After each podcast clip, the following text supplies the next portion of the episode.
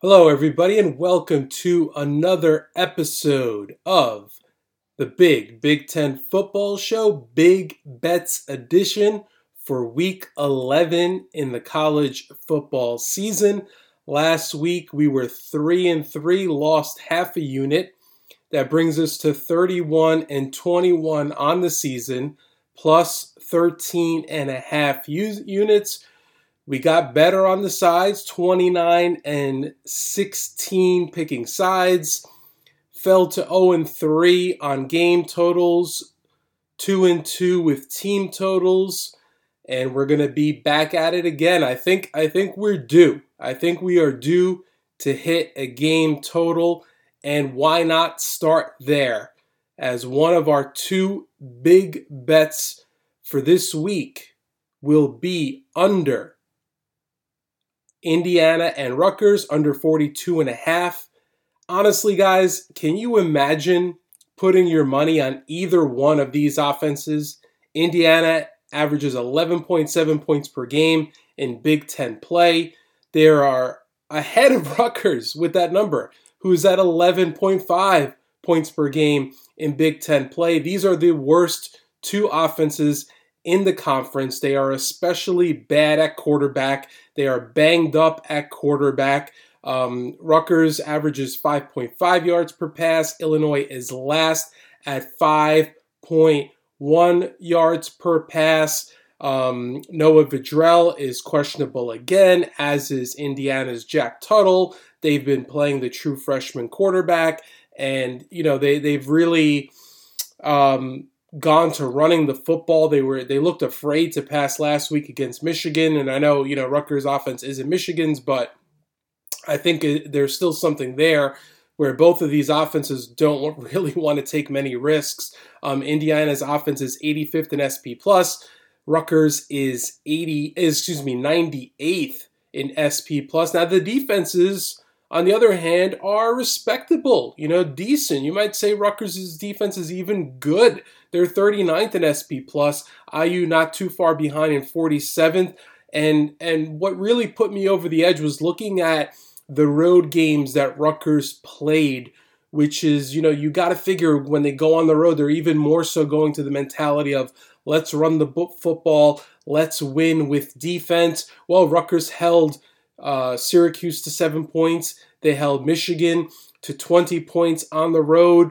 Uh, they beat Syracuse 17 7. That was only 24 points in that game. They lost at Michigan 20 to 13, only 33 points in that game. Their other two road games, they lost 21 to 7 at Northwestern. That's 28 total points. And they beat Illinois 20 to 14. That's 34 total points. So all these games are low scoring. There's no reason to think that this game against Indiana won't be similar. And this is an Indiana team who defensively held Penn State to 21 points and Michigan State to 20. So we know their defense can rise to the occasion when they need to. So I, I think it's just going to be a very ugly, low scoring game under 42 and a half with Indiana and Rutgers. We have one more big bet this week, and that is Purdue getting three touchdowns against Ohio State. I grabbed it when it was 21 and a half in DraftKings. Maybe it'll go back up even better if you can get that number. It's just too high. I got to be honest, and I've said this before this year, and I think I've actually we've actually done well with these games where I kind of feel like a square. It seems too easy and and you know the the sports writer in me is like Purdue. I mean, this is the team that they they beat Iowa, undefeated Iowa. They beat Michigan State last week, handed that team their first loss, and now they're getting three touchdowns.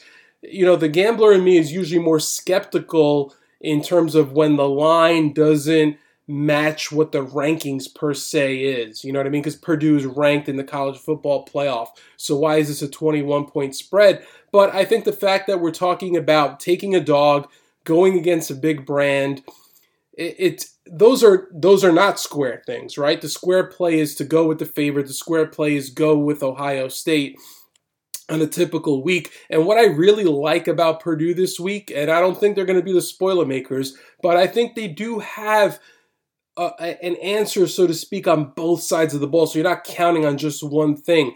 They are second only to Ohio State in passing offense in the Big Ten and they're tied for the conference lead with their 70.5 completion rate. I think they should be able to move the ball in, uh, you know, in through the air against this Ohio State defense that is vulnerable to the pass. In Aidan McConnell, you O'Connell, you have a veteran quarterback. You have an absolute stud, David Bell, who some might argue is the best receiver in this game, as great as Ohio State's receiver room is.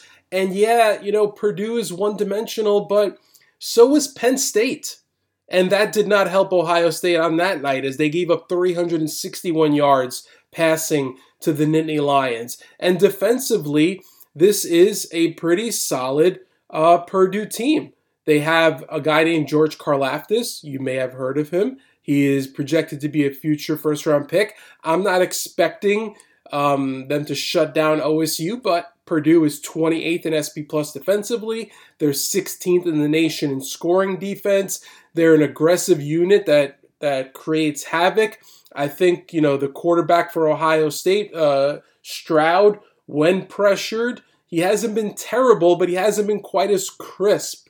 And I think they, they're going to be able to get some heat on him. The OSU offensive line has not been playing well of late. This is one of the best, uh, excuse me, not the best, but one of the most improved units in the Big Ten that is uh, Purdue's defense. So I think what we've seen over the last two weeks with Ohio State, and I, I've definitely kicked myself two weeks in a row. This is another thing that makes me feel like a square. I've kicked myself two weeks in a row not taking Penn State, not taking Nebraska, or only taking Nebraska in a parlay that uh, went four out of five. That that was a bummer you, know, that makes me feel like a little bit square that now, after two weeks of not covering, I am going against Ohio State. But I think what we've seen is, you know, when they play a quality opponent, Ohio State simply isn't dominant against those teams. Against their four toughest teams, they have just one double digit win, and that was week one when they beat Minnesota by 14 points. So I think you have to factor that in when you see such a monster line like 21. And I think at the end of the day, would I be shocked if they cover? Obviously not. But I think the line is giving Ohio State respect that they have not earned on the field this year. And for what it's worth, Jeff Brohm is one of the top November coaches in all of college football. And what that would tell you is he gets his teams to improve as the season goes on. And that's a positive sign going into this game. If you take out last season, and I do, I think it's fair to take out last year's 0 3, and not because it's 0 3, but and not only was it a COVID year, but it screwed up the timing of the schedule. So playing in November d- didn't mean the same thing last year as it did in previous seasons. It wasn't your ninth uh, 10th, 11th, and 12th games of the seasons like it is on a typical year, like it is this year. So if you take out last year's COVID year, Brohm is 17 and 6 straight up in November, 16 and 6 against the spread. That nugget is courtesy of Bill Connelly. Not only is his team trending up, but they are as healthy as they've been all year. Yeah, they still have uh, um, you know, a key piece who's been out for the year in Corey Trice, but that's been the case for so long. But in terms of other guys, you know, their tight end Durham was banged up. They've had the, their running backs are both finally healthy. Their top two backs, those guys have been in and out this season. So this is as healthy as they've been in a while. All right, those are our two big bets. Let's move on to our bigger bets for week 11. And with our first bigger bet of the week, we're going to go to the game of the week in the Big Ten, arguably the game of the week in college football.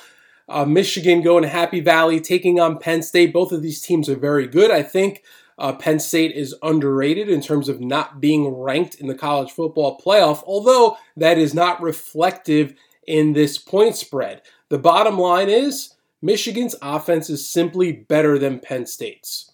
The Wolverines average 6.4 yards per play. That's a full yard better than the Nittany Lions at 5.4. Michigan is by far the more balanced offense as well. I mean, there's no debate in terms of the running game. They are well ahead of Penn State rushing the football. Michigan averages 5.3 yards per carry, 234 yards per game, 26 rushing touchdowns compared to just 3.2 yards per carry for Penn State, 106 yards per game on the ground, not even half. And again, 10 touchdowns, not even half. But the Maize and Blue average 8.1 yards per pass compared to 7.3 for Penn State. So when they drop back to throw, they're getting the ball down the field more often than Penn State is.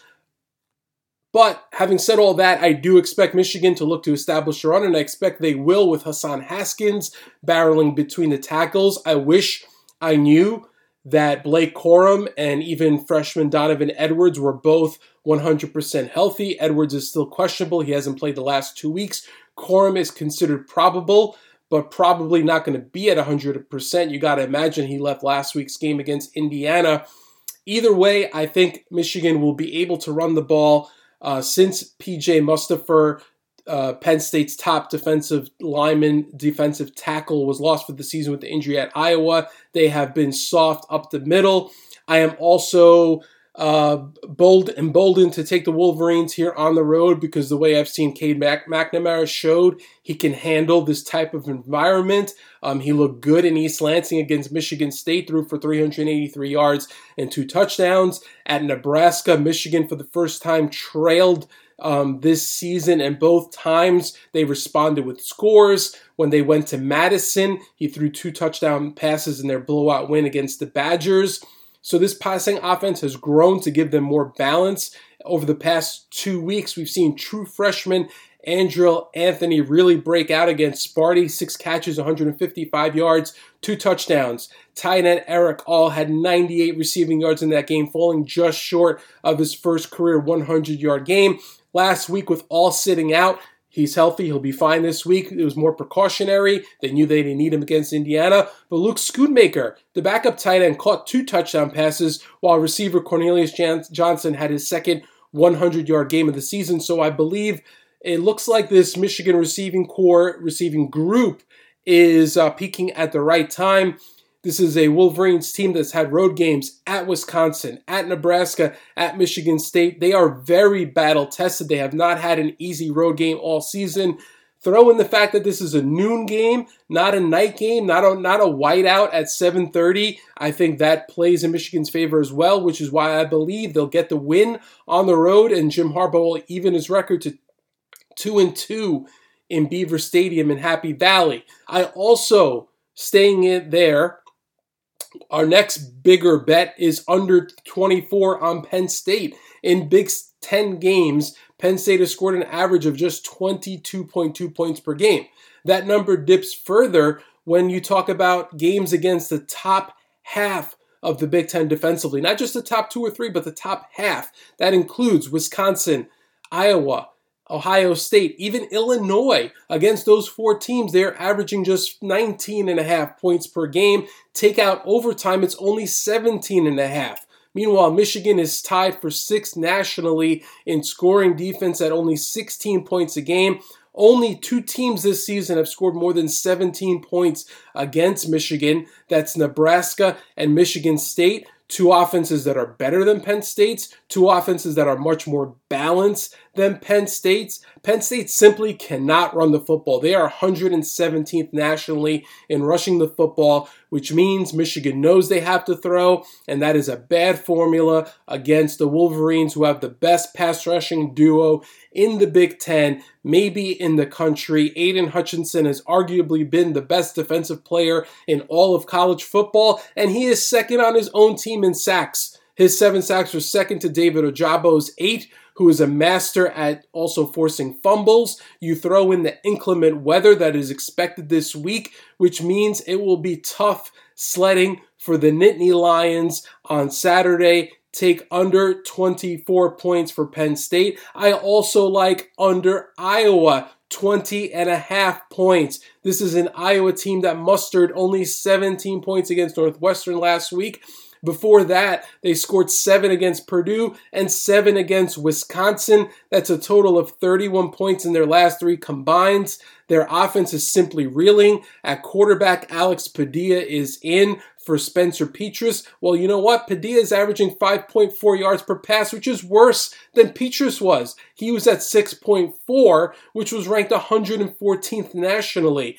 This is a one dimensional Gophers team for sure, but the Hawkeyes have no dimensions offensively.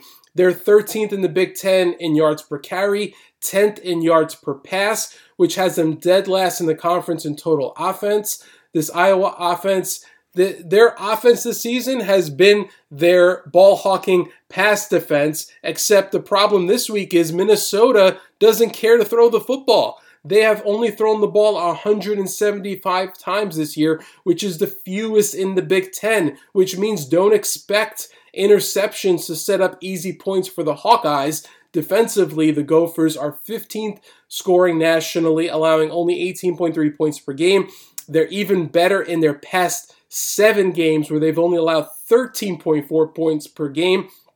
They've held six of their past seven opponents to 16 points or less, which has me liking the Iowa under 20 and a half and also leads us right into our biggest bet which is Minnesota plus 5 against Iowa. I think there's a good chance for a money line opportunity here. I think the Go- uh, Gophers win this game. As I predicted last week when I took Iowa, I said Tyler Goodson would run for over 100 yards, which he hadn't done for a while. Well, he went for a buck 41.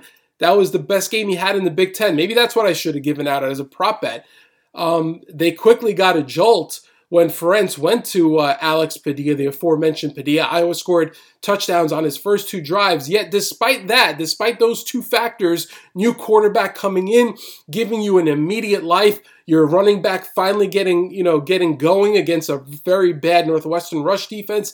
Despite all that, they still only scored 17 points in a five point win against Northwestern. That's a Northwestern team that lost by 27 to this Minnesota team, that lost by 27 to Michigan, by 49 to Nebraska, by 17 to Michigan State. Iowa's run defense does have good numbers, which might be a little bit of a concern. And I'm not going to say their defense, their run defense is bad, but maybe it's not as good as those numbers indicate. And I'll tell you why. Because they've played against the five worst rushing offenses in the Big Ten in Northwestern, in Indiana, Penn State, Maryland, and Purdue four of these teams in, you know, eh, three, excuse me, three of these teams, Penn State, Maryland, and Purdue, have basically given up trying to run the football. Um, the best of that group are Northwestern, is Northwestern, who averages just 3.2 yards per carry and 104 yards per game. The only reason they haven't given up throwing the football is because they can't throw it. So the Gophers here are basically the baby Badgers. They are third to Wisconsin and Michigan in terms of rushing offense. They are third to Wisconsin and Iowa in rushing defense.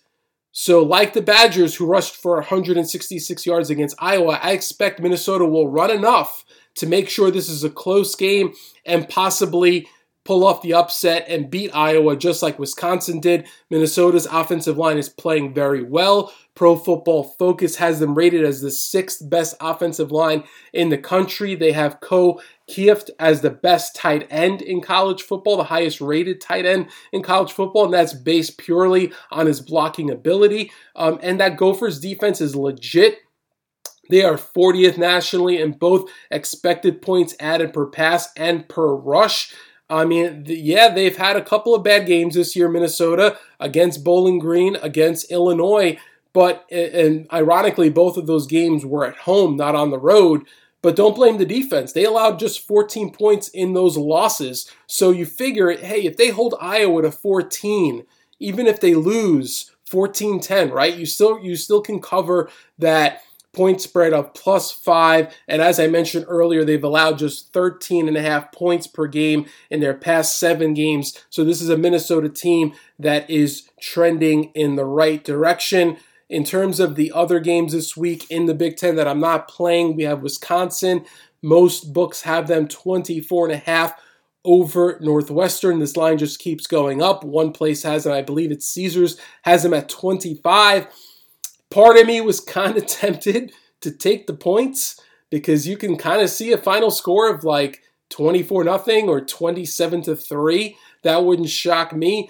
And and you have to notice that with the with the total of 41 there is very little wiggle room in terms of this game going under and Wisconsin covering the spread barring a an outright shutout which obviously um, could happen and the fact that, you know, we saw what happened last week where Wisconsin went over by themselves. Who knows if that could happen again?